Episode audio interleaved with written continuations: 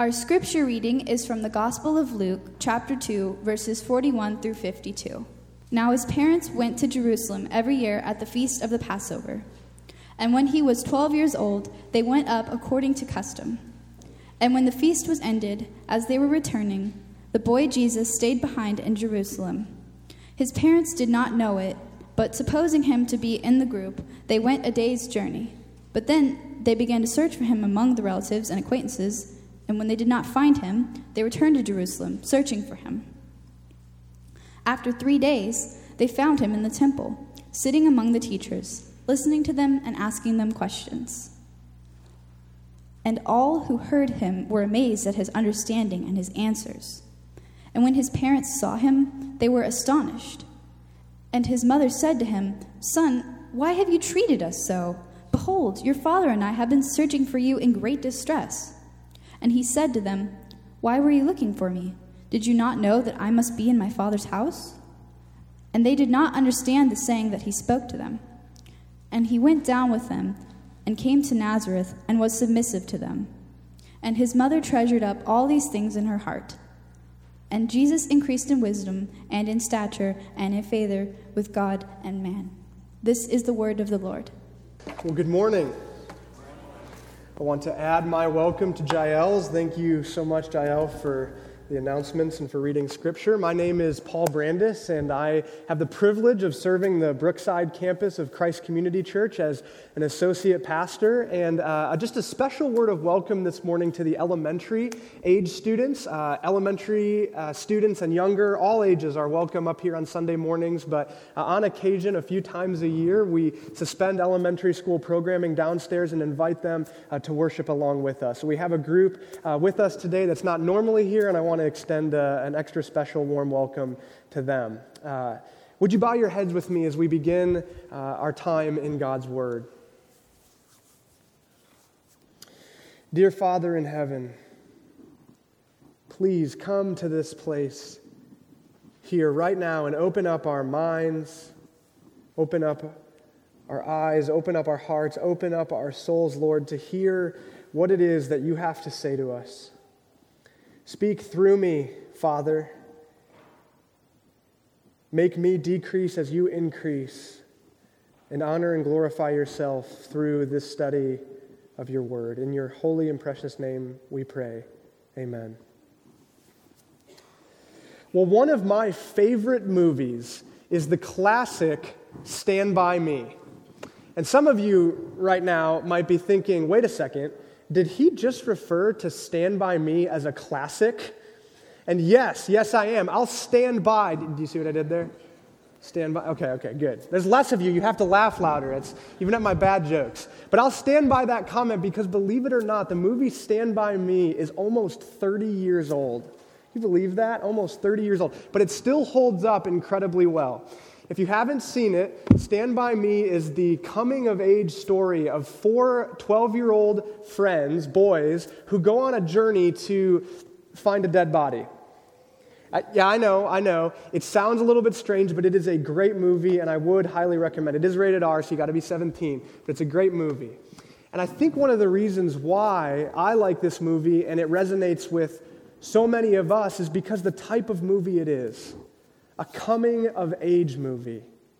Right? I mean, we have no shortage of these where, where uh, people, a group of people or a person pass into a new stage, whether it be adulthood or the teenage years or, or something else. We seem to be fascinated by this narrative. You have movies like Almost Famous or The Breakfast Club, Dazed and Confused, or the television show that tragically only went one season, Freaks and Geeks. I loved that TV show. Why is it? Why are we so fascinated by this narrative? Well, I would submit that one of the reasons why we're fascinated by this particular narrative is because most of us couldn't wait to grow up. Most of us couldn't wait to grow up. Children that are here today, elementary students, younger, isn't that true? Can't you just not wait to grow up? I mean, don't you hate it when on New Year's Eve your older brother or sister gets to stay up till midnight? I mean, that's live, right? Like that's happening this upcoming week. And you're, you're right now, you're trying to convince your parents to let you stay up, but you're just not quite old enough yet. Or students, Don't you hate it when somebody says, oh, you can do that when you're an adult? I mean, I just did it, right? I said you couldn't watch Stand By Me until you were 17 because you're not old enough, right? I mean, don't you hate that? Don't you hate it, students, when somebody says, oh, you'll understand when you're older? We can't wait to grow up. Now, maybe we have some Peter Pans in here today. People that either could, uh, could have waited to grow up and didn't want to, or kids that just want to stay young forever, forever. Maybe we have some Peter Pans, but I'm willing to bet that most of us were chomping at the bit or are chomping at the bit to grow up. I know that I was. I was definitely chomping at the bit. Now, mostly that was so I could eat off of the adult menus at restaurants. I wanted to order adult sized portions of food when I was seven. Uh, but luckily, uh, my parents, they leaned on the restaurant establishments and said, no, no, no, we have to abide by their rules. So I was like counting down the days until I was 13 and could order off of the adult menus. This is, this is me. I'm, I'm opening up my soul to you here. Right? I mean, this is why children always tell you their half, right? They always tell you their half, right? When a kid turns three, how old are they? Automatically, they're three and a half. when a kid turns four, how old are they? Automatically, they're four and a half because they want to be older, they want to grow up. This is even the entire plot of the Tom Hanks movie Big, isn't it? He wanted to grow up so badly that he wished it into reality. And how did that coming of age story end? Well, it ended with him realizing that skipping the growing up process was a terrible and tragic thing. And all he wants to do is go back so that he can actually grow up. Because that's the thing, isn't it? At the end of the day, since Never Never Land doesn't really exist, we all have to grow up. As much as we might want to find a shortcut and avoid the often painful process of growing up, we can't. We all have to grow up. And that's actually one thing that we see from our passage today that Jael just read a couple minutes ago. Even Jesus had to grow up. Even Jesus had to grow up. I mean, you'd think if anybody would be able to short circuit the process, it would be Jesus, right? God in the flesh. But no, even Jesus had to grow up. Well, if you're new today or just visiting friends or family, we've been in a teaching series over the Advent season called What a Strange Way to Save the World. We've been examining the first two chapters in the book of Luke, and we've been pondering God's perfect, yet often strange ways. And today, as we take one last look at the first two chapters in Luke, we find Jesus' own coming of age story. And as we've seen so far in this series, Jesus' coming of age story is a bit strange and a bit unexpected. Well, our story begins with Mary and Joseph on their way to Jerusalem to celebrate the Passover feast with now 12 year old Jesus. That's right, since last week when Bill preached, 12 years have passed. I mean, man, time really flies, doesn't it? Well, Luke tells us in verse 41 that this, the traveling that Mary and Joseph are doing to uh, Jerusalem, was an annual custom for them, for the Passover feast. This was part of the ordinary rhythm of Mary and Joseph's, Mary and Joseph's uh, worship of God. The Passover feast celebrated the event of God delivering the Israelites from slavery in Egypt, and it was one of three pilgrimage festivals that the Israelites celebrated. A pilgrim, pilgrimage festival meant that Jews who were living outside of Jerusalem would make the long, often long trek to the city to worship as one people together. And so, this is what Mary and Joseph are doing at the end of Luke 2. We find them as faithful, ordinary Jewish people traveling to Jerusalem to worship their God as a family. Well, the family stays for the whole feast, which was a week long, and at the end of the week of celebrations and worship, the caravan packs up and begins the long journey back to Nazareth. And one day into that journey, Mary and Joseph experience every parent's worst nightmare. They can't find Jesus. He isn't with friends or family, and slowly they realize that they must have left him back in Jerusalem. Now, upon the first reading of this, we may jump to be too hard on Mary and Joseph. I mean, how could they have possibly gone an entire day without realizing that Jesus was with them? I mean, maybe we go a few minutes at the grocery store without knowing where our kids are, but a whole day? I mean, come on. Well, in those days, it was common for people to travel from city to city in groups. And they did this for two reasons. They did it for safety on the road, which could be a, place where uh, people were often robbed if they weren't in groups. They did it for safety and they did it for community. For community. And it's that second reason, community, that lets Mary and Joseph off the hook just a little bit. Because you see, in those days, it was so common for the children to be mixed in all together with children spending time with friends and families and relatives and acquaintances. I mean, we kind of remember this, right? Those days where everybody's kid in the neighborhood was everybody's kid, right? And I mean, I even remember getting dropped off at my mom or uh, by my mom or dad at a friend's house, and my mom saying, Now, if he gets out of line, you, you go ahead and discipline him, right? Because this was sort of the, the idea, this culture that everybody could parent everybody else's kids because part of an adult's legacy was raising up the next generation.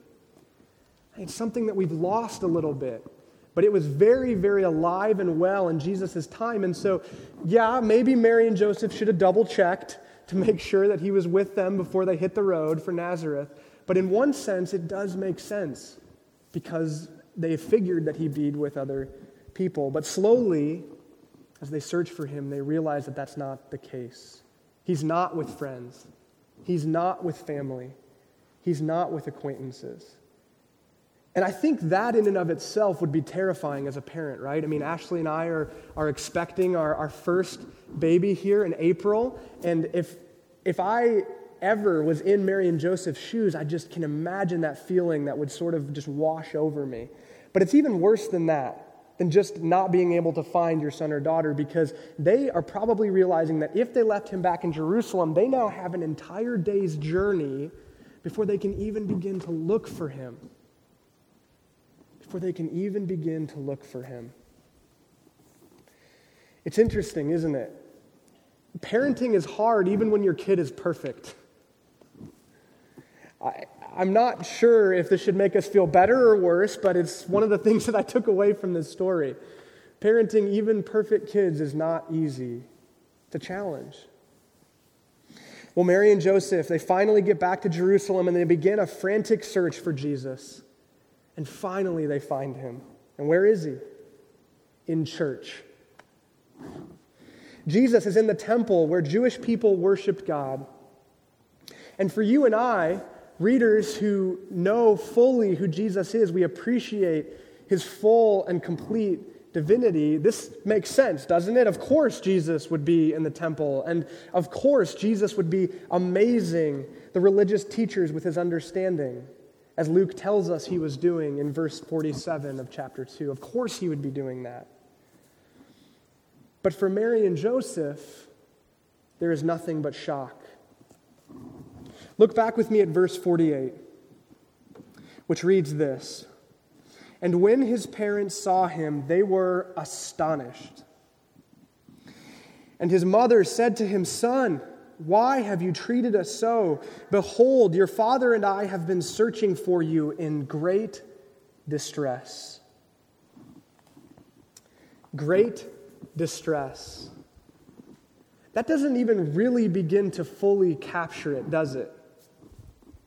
When I was seven or eight years old, my family and I and some friends of ours, we went to a Fourth of July festival at a naval base that was near our house. There's all sorts of festivities and games and rides. And during the course of us being there, at one point, I got really far ahead of this group of family and friends, and I got separated from my family. I was lost. Uh, great distress. I think that's exactly what came over my parents, except that and more, right? Well, I actually found an information table and I went up to them. Can you imagine this scene? Like a seven or eight year old kid walking up to the information table and I said, I'm lost. Just announced it to them. So they, they put me back there. They eventually found my mom and dad and uh, we were reunited. And I still remember that look on my mom's face as she walked up to me to give me this big hug after we had been separated for probably about a half an hour. I mean, it was overjoyed, right? It was, it was relief, but it was also this. It was also great distress. I remember that look on my mom's face, and I would imagine that Mary had a very similar look on her face as she approached 12 year old Jesus in the temple. That's what she says to him. She said, Why have you treated your father and I this way? We have been searching everywhere for you. You've caused us great distress. And, and what's Jesus' reply? What's his response to his mother's question? Well, in verse 49, Jesus says in reply to Mary, Why were you looking for me? Did you not know that I must be in my Father's house? That's not quite what we expected, right? I mean, it's a bit of a strange answer. And what if, upon finding me, and my mom asked me where I'd gone or what I had done, what if I had said, Now, why were you looking for me? Did you not know that I must be at this information table? I mean, it's a bit odd, right? What is Jesus saying here? Well, with this reply, Jesus is saying that he must be involved with the instruction of the things of God. You see, Jesus had a call on his life to be a rabbi, a teacher, one who would instruct God's people in God's ways. And from this story, it seems like he's going to be a good one, doesn't it? I mean, he's, he's 12 years old, but Luke tells us in verse 47 that the religious teachers who were with him were amazed at his understanding and his answers. Now, this is where Jesus' age becomes really important. I mean, little details that are in stories, uh, pay attention to those because often they're there for a reason. And at the beginning of this narrative, Luke made a point to tell us that Jesus was 12 years old. And age 13 in Jewish culture was when uh, a child became a man, when a boy became a man. And so Jesus is still a child, but is on the cusp of adulthood. He's right there. This is truly his coming of age story. And at age 13, young men, young adult men now, would attach themselves to someone older that would teach them a trade. They would become an apprentice. So play out this story with me one more time. Jesus is 12, about to become age 13 when he would become somebody's apprentice. And he's in the temple and he's wowing all of these religious teachers. He's wowing these rabbis. Now, rabbis took apprentices as well. They took on young adult men, much like Jesus. So, can you imagine the scene with me? All of these religious teachers are probably clamoring to have Jesus as their next student, as their next prized pupil that will make them look really, really good. I mean, right? How would we have written the ending to this story?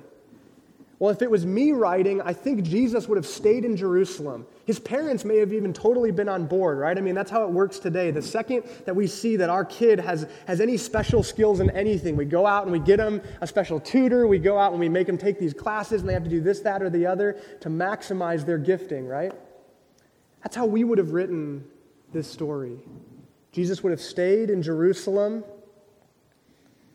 he would have been there, he would have attached himself to a rabbi, and he would have begun at least his training for his ministry, at least training for his teacher. And again, if Jesus must be in his Father's house, as he says, then the expected ending of this story is exactly what I've been saying that he would be in Jerusalem and apprentice under a famous rabbi. But again, this is a story where the unexpected and strange happens, because that's not how it ends, is it? Look back with me at verse 51. And Jesus went down with Mary and Joseph and came to Nazareth and was submissive to them.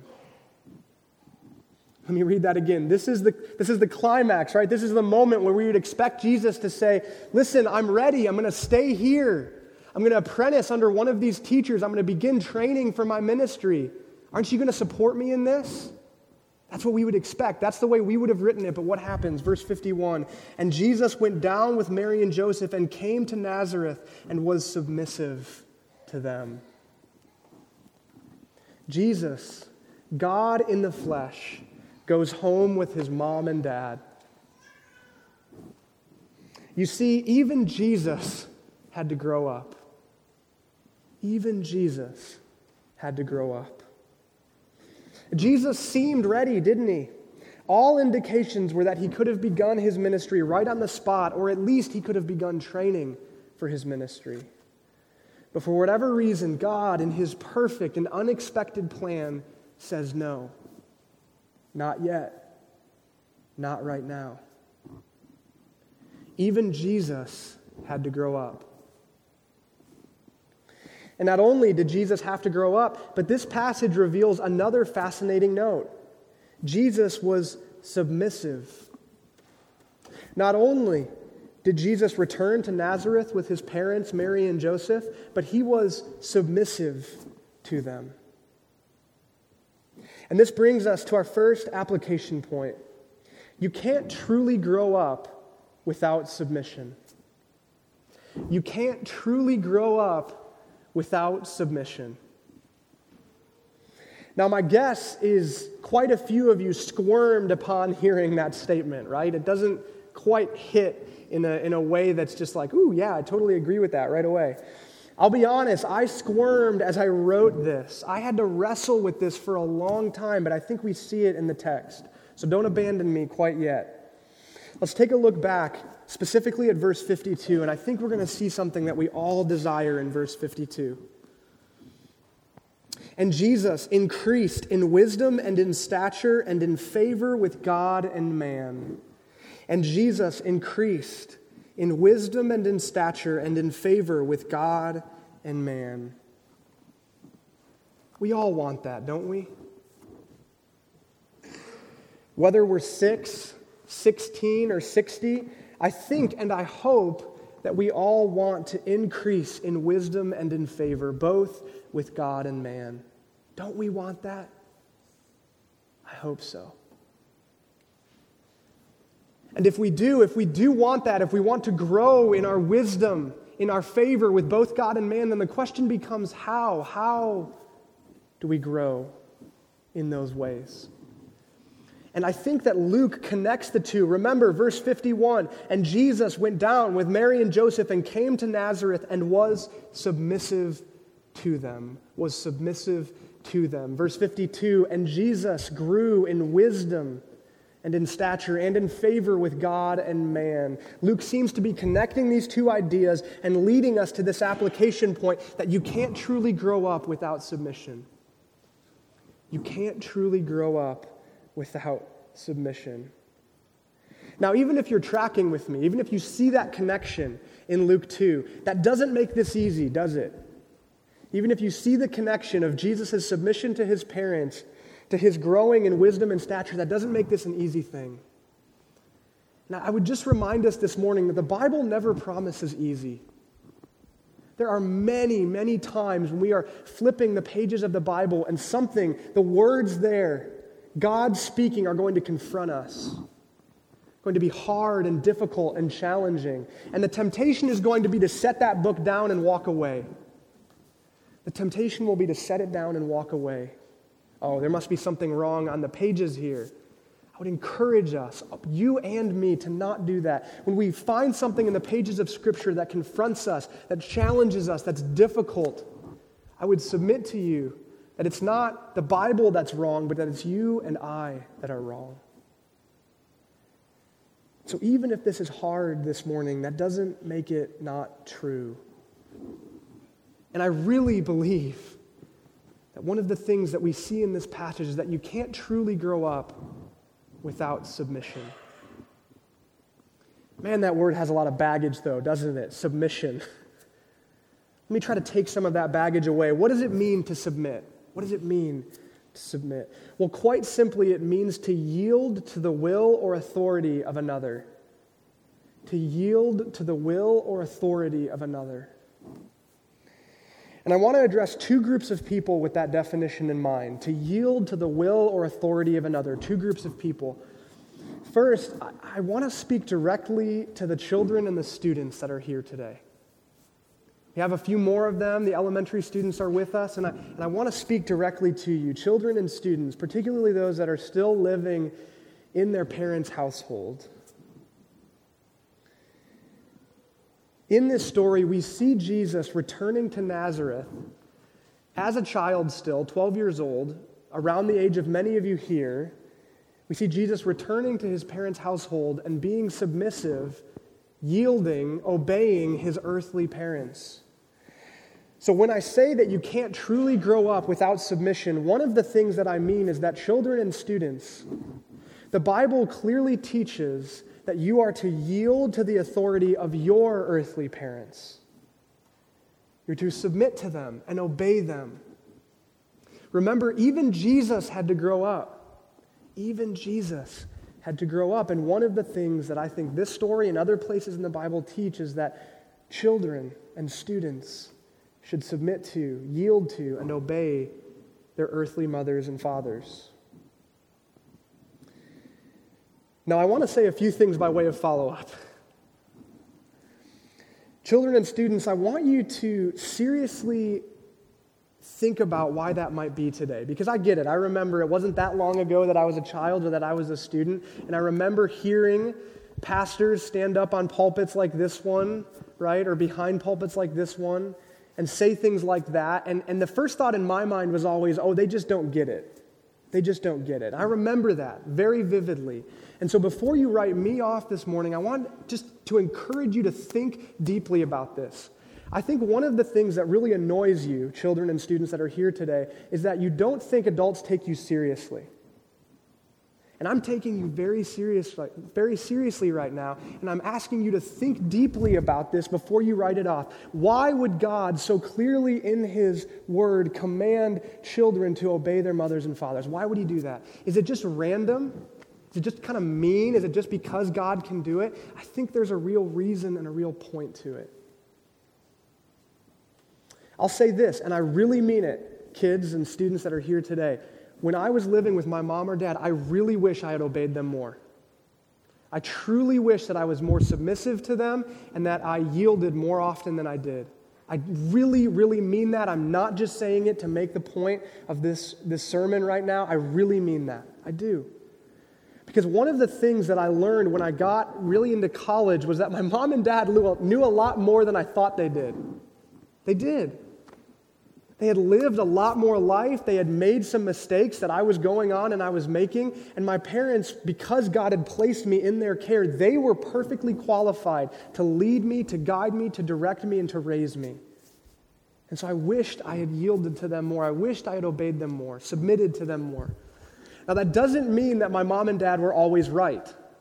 I remember being really angry about that as a kid, with, with me thinking, like, mom, you know, they, they're wrong too sometimes, right? Parents are not right 100% of the time. They're not. But that doesn't mean just that the, the few times that parents are wrong, that doesn't discredit the Bible's teaching on obedience for children. Ephesians 6 1 is, is instructive here. This is a different part of the Bible where the Apostle Paul writes this. He says, Children, obey your parents in the Lord, for this is right. Ephesians 6 1. Obey your parents in the Lord, for this is right. And two things I want to point out. One, kids, it says that children are to obey their parents simply because that's the right thing to do. And I get it, that's totally unsatisfying, right?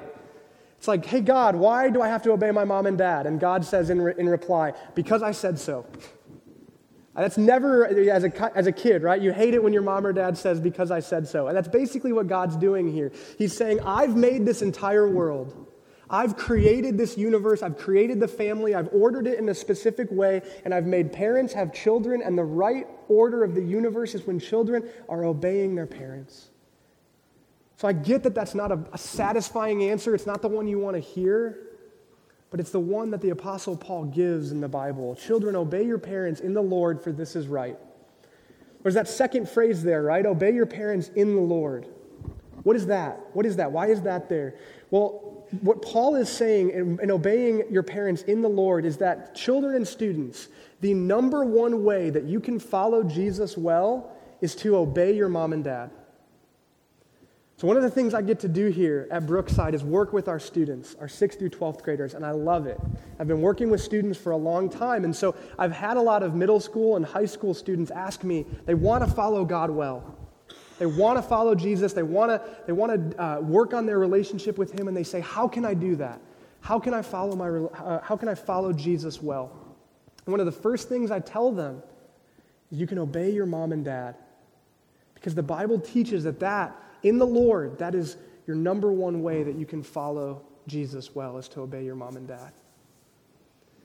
Now, please hear my tone in all of this, right? The last thing that I want to do is take the Bible and beat it over kids' heads. I don't want to do that.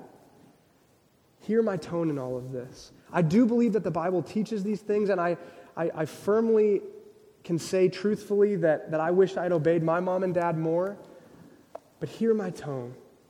Parents, please don't use these, these sections of Scripture. Don't use Jesus example. Don't use Ephesians 6 1 as an anvil on your kids. Don't do that. Take seriously your role as parents to train up your children gently, right? Train up your children gently, as in 1 Thessalonians, with gentleness. Take seriously that call, parents.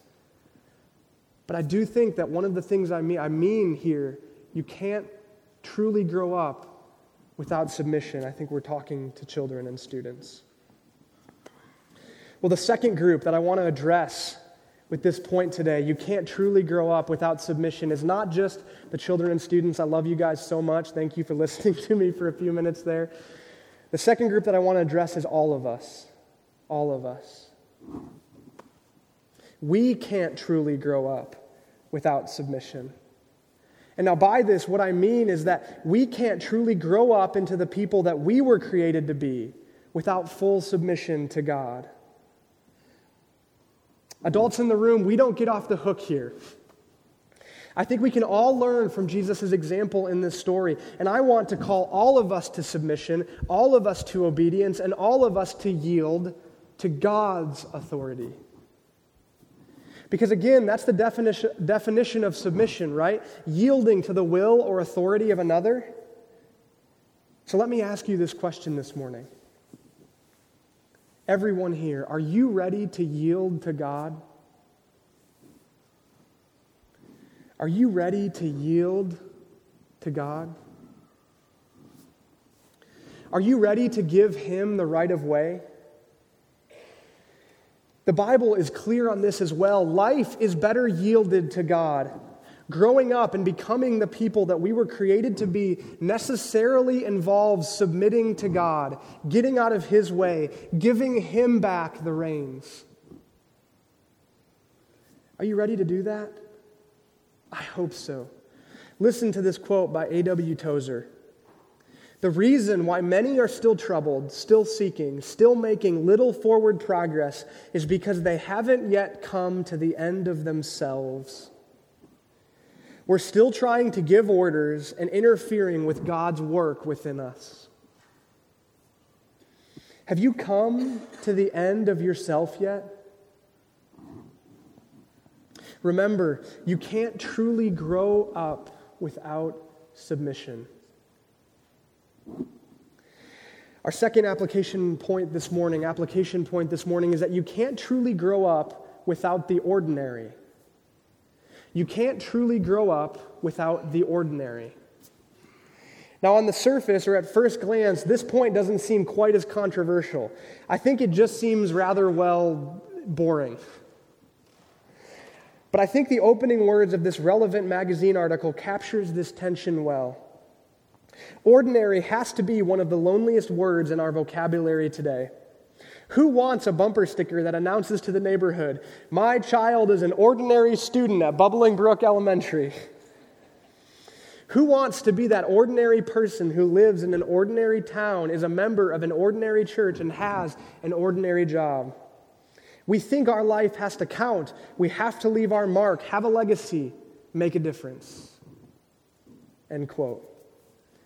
I mean, nobody wants to be ordinary, right? Ugh. But what does Jesus spend the vast majority of his years doing? Living an ordinary Jewish life in ordinary Nazareth with ordinary parents working an ordinary job as a carpenter. That's instructive, isn't it? Again, if you or I were writing this story in Luke 2, how would it have ended? If it were me, Jesus would have stayed in Jerusalem and begun his ministry at 13. He would have started teaching, he would have been healing people, he even would have been raising them from the dead. Jesus certainly wouldn't have lived an ordinary life for most of his years, but that's exactly what happened. Remember, even Jesus had to grow up, and even Jesus grew up ordinary. I think we can learn from that. You can't truly grow up without the ordinary. And I think that the two areas where this point will have the greatest impact are in our homes and at our jobs. In our homes and at our jobs. Because what's more ordinary than working your nine to five, coming home for spaghetti with meat sauce, helping the kids with their math homework, and then falling asleep watching Jimmy Fallon? Some people like Jimmy Kimmel. Okay, noted. In a time where nobody wants to be ordinary, that doesn't seem too appealing, does it? I mean, didn't we just sing a song about God calling me out upon the water? We want this radical faith. And I'm not saying that that song was wrong, but what I am saying is that radical and extraordinary are not necessarily equal. And what I am saying is that here, on a day when we're probably thinking through our New Year's resolutions, maybe I can call you to resolve to be more faithful in the ordinary, in the mundane. Can God call you out on the water exactly where He already has you? Absolutely. Today, on a day where we're probably getting ready to make big and grandiose resolutions like, I will never drink coffee again, or I'm going to lose 50 pounds and work out every day. Instead, I want to urge you to resolve to be faithful in the ordinary and seemingly mundane, boring life that God may have called you to. That's not a bad thing. Ordinary is not bad. And I truly believe that you can't grow up without the ordinary. And that God is calling many of you to be faithful in what He has called you and where He has placed you right in front of you. I mean, it, it's interesting. We often normalize in Scripture the people that God does call into these big, act, big acts of service and ministry to Him, right? So we normalize the 12 disciples, the 12 apostles who were called away from their jobs into, into following Jesus. Uh, and, and, we, and we normalize even Jesus and, and his radical lifestyle, his ministry, without remembering that there was 18 years in the carpenter's shop before that. We, we normalize the Apostle Paul, who traveled all around the known world planning churches and, and, and sharing the gospel. And, and truly, yes, there are people, there are Christians who are still called into acts of service like that today.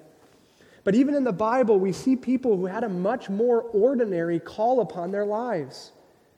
Think about Zacchaeus, right? He was this, this tax collector who was ripping people off, and then he had this radical encounter with Jesus. His life was changed, but the text leads us to believe that he stayed right where he was. He talks about at the end of his encounter with Jesus, Zacchaeus talks about how he was going to give back the money to the people that he had stolen, right? I mean, Jesus changes Zacchaeus' life completely, but he stays right where he is an ordinary, faithful, now better tax collector. Or think about all the people in the churches that Paul planted, right? Paul plants all these churches, but not everyone followed him in that work, right? Many, many people stayed right where they were. Their lives radically changed in one sense because they're now Christians following after Jesus and Jesus alone, but still working the same jobs, living in the same homes, having the same families. So this year, I want to urge you and call you, many of you, to a faithful, ordinary discipleship. Because I don't think ordinary is bad. And I, that doesn't mean that I'm calling you to, to be lethargic, right? In no way am I calling you towards that. I think we can be radical in the midst of our ordinary lives. So, from this passage today, we've seen that even Jesus had to grow up and that Jesus' example teaches us that truly growing up requires both the ordinary and submission. But I would be remiss if I closed at this moment in prayer. I have to say one more thing because at this point, all I've shared with you is a try harder message. A try harder message. Try harder to follow Jesus' example. Try harder to submit. Try harder to be faithful in the midst of the ordinary. And to be sure, there's nothing wrong with trying harder. Sometimes we think there is.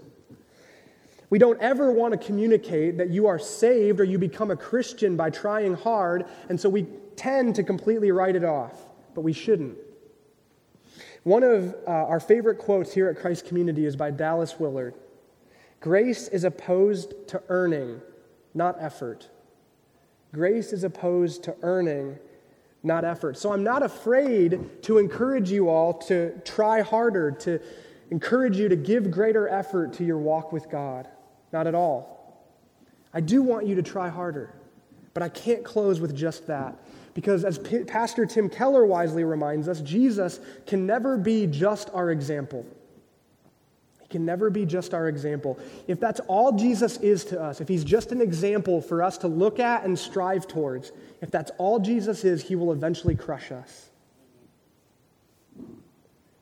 Because here's the truth this year, when you try your hardest to submit to God, children, when you try your hardest to submit to your moms and dads, we all will fail. This year, when you try your hardest, when we try our hardest to be faithful in the midst of the ordinary, we will fail. You and I, we're going to fail. We will fall short of Jesus' example. And when we do, he has to be more to us. He can't just be our example, He also has to be our Savior. Jesus has to be the one who came to be faithful when you and I fall short. He has to be the one who came to live the life that you and I failed to live, to die the death that we deserve, all so that we could be made whole again. Do you know that truth this morning? the truth of the gospel, the truth that Jesus is not just your example, though he is that, but he also is your Savior. I hope so. I pray that you do. This year, as you seek to live an ordinary life of submission in light of Jesus' example, don't forget that he died and rose again for the times when you fall. And when you do fall, Jesus is right there, picking you up, dusting you off, and encouraging you to keep going. Would you pray with me? Dear Father in heaven, thank you for sending Jesus to be our example, Lord. And may we try hard by the power of your Spirit to follow in Jesus' example, to be submissive to you and to our parents, Lord, if we are children I pray, Lord, that we would follow Jesus' example of an ordinary, faithful life. But Lord, I'm so thankful that Jesus isn't just our example. Thank you for sending Jesus so that he would save us from our sins, save us from the times in which we fall short. Thank you, God, for Jesus. I pray all this in your name. Amen.